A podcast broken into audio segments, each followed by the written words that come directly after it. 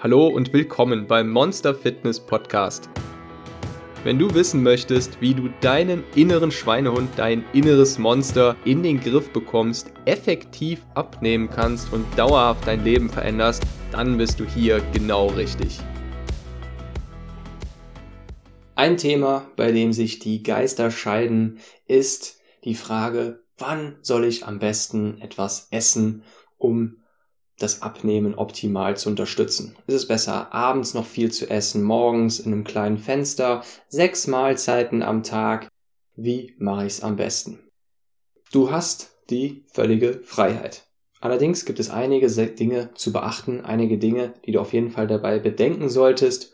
Und zwar, es spielt erstmal keine Rolle, ob du morgens oder abends die Kalorien aufnimmst. Die werden gleichermaßen eingelagert. Energie rein, zu viel Energie rein, Energie wird gespeichert. Es ist völlig egal, ob das Kohlenhydrate sind, die du abends gegessen hast. Wenn du bis dahin im oder damit noch im Kaloriendefizit bist, dann werden diese Kohlenhydrate nicht in Fett umgewandelt, dann wird weiter Fett abgebaut, auch wenn du abends Kohlenhydrate zu dir genommen hast. Wenn du zu viele Kalorien aufgenommen hast mit den Kohlenhydraten, dann wird ganz einfach entsprechend des Kalorienüberschusses Fett eingelagert. Auch bei der Uhrzeit ist es dasselbe. Es ist ein wahrscheinlich immer noch super hartnäckiger Mythos, dass man abends auf Kalorien, möglichst auf Kalorien verzichten soll, auf Kalorien und Kohlenhydrate. Denn der Körper interessiert sich nicht dafür, wann die Energie reinkommt, sondern wenn zu viel Energie reinkommt, wird die gespeichert. Punkt. Egal ob das morgens ist oder abends.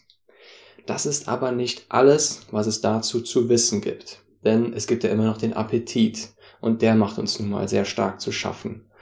So, und bei, beim Appetit sieht es so aus, dass unsere Insulinempfindlichkeit, du erinnerst dich an den Schlüsselmeister, der ist morgens am höchsten und gegen Abend nimmt die Insulinempfindlichkeit ab. Das bedeutet, Abends werden wir so ein bisschen zu Diabetespatienten mit einer gewissen Insulinresistenz. Das heißt, wenn wir da Zucker aufnehmen, dann ist es hm, wahrscheinlicher, dass wir dadurch mehr Heißhunger bekommen, als wenn wir das morgens gegessen hätten, als wenn wir den Zucker, die Kohlenhydrate morgens aufgenommen hätten. Das ist ein Unterschied. Ein, ein weiterer Faktor, der dabei eine Rolle spielt, ist, dass abends oder wenn wir ähm, über einen längeren Zeitraum Fasten, wie zum Beispiel beim Intervallfasten, vor allem abends dann das Schlafhormon Melatonin ausgeschüttet wird. Und jetzt wird es interessant. Das Melatonin, das dockt an die Antennen von der Bauchspeicheldrüse an. Das heißt, die Bauchspeicheldrüse hat Moleküle, wo das, äh, wo das Melatonin dran andocken kann. Und das sorgt dafür, dass die Insulinproduktion gehemmt wird, was den Appetit wiederum einschränkt. Und das deutet eben darauf hin, dass es Sinn machen könnte, eher in einem kürzeren Zeitfenster zu essen, als kontinuierlich immer weiter zu essen.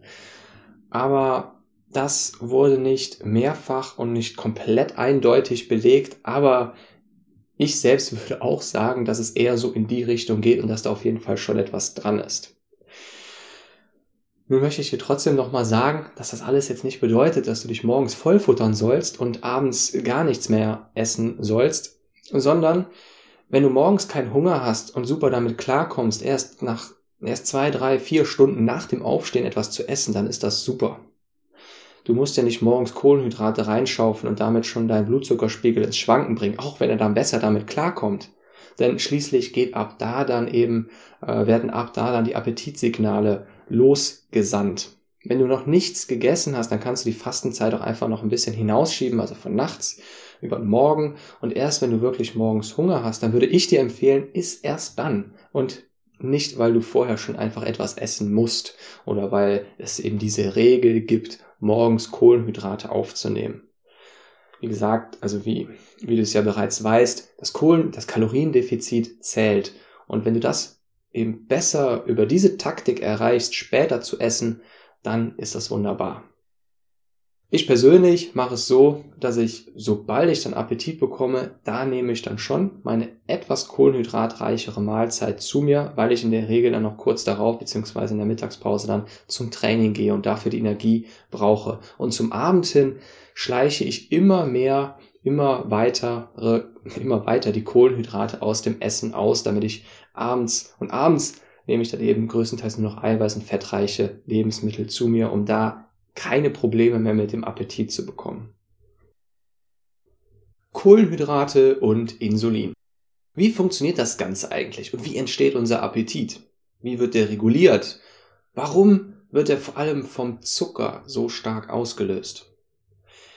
Nun, erstmal, wenn wir etwas essen, wenn wir etwas Zuckerreiches essen, besonders etwas Zuckerreiches mit vielen Kohlenhydraten, dann kriegt unser Blut, nachdem wir es gegessen haben, diese Ladung Zucker ab. Das heißt, der Zucker, der schwirrt so in unserem Blut herum und da können wir aber erstmal nichts mit dem Zucker anfangen. Unser Körper schaut sich das an, aber kann ihn so noch nicht verwerten als Energie.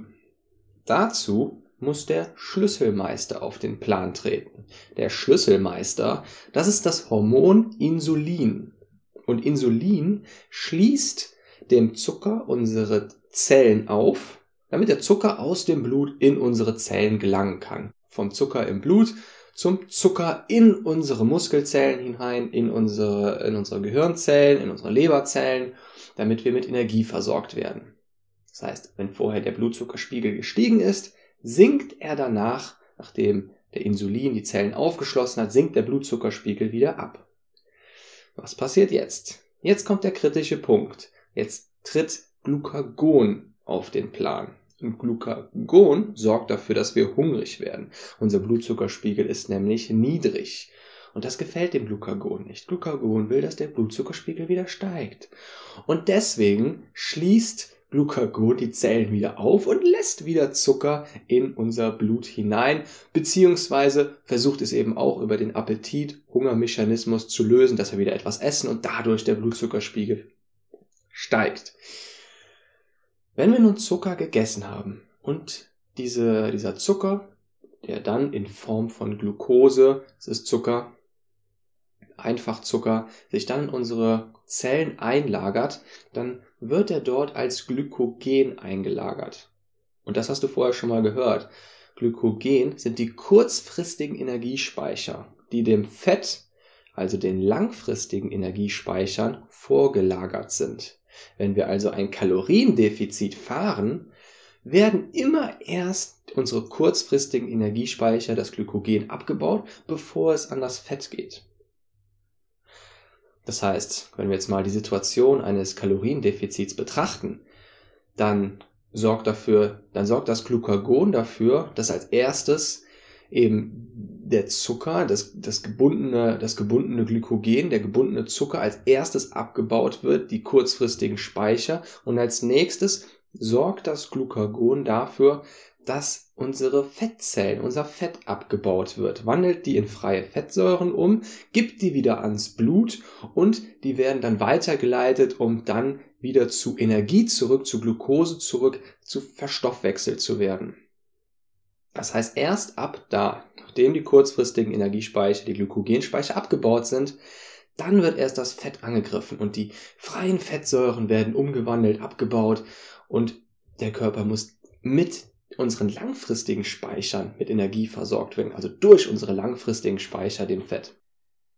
Insgesamt kann man nun festhalten, dass Appetit vor allem dann entsteht, wenn unser Blutzuckerspiegel auf eine Achterbahnfahrt geschickt wird. Dann wird es besonders heftig, wenn äh, wir besonders zuckerreiche Sachen essen, dann geht der Blutzuckerspiegel, explodiert der, der springt nach oben, dann fällt er wieder ab, dann wird viel Glucagon ausgeschüttet, wieder sehr viel, sehr viel Appetit wird ausgelöst, da wird eine Kettenreaktion in Gang gesetzt, die sehr viel einen starken Appetit auslöst. Und das ist eben genau der Fall bei besonders zuckerreichen Lebensmitteln.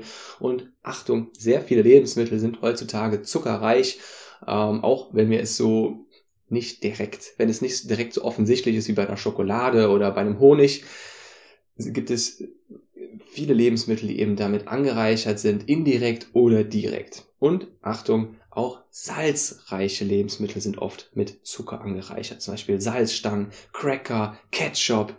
Die vertragen sich auch nicht so besonders gut mit unserem Blutzuckerspiegel und mit unserem Appetit. Wenn du das hier hörst, bedeutet das, dass du bis zum Ende drangeblieben bist. Und das freut mich riesig. Denn mit dir, ja genau, mit dir steht und fällt dieser Podcast.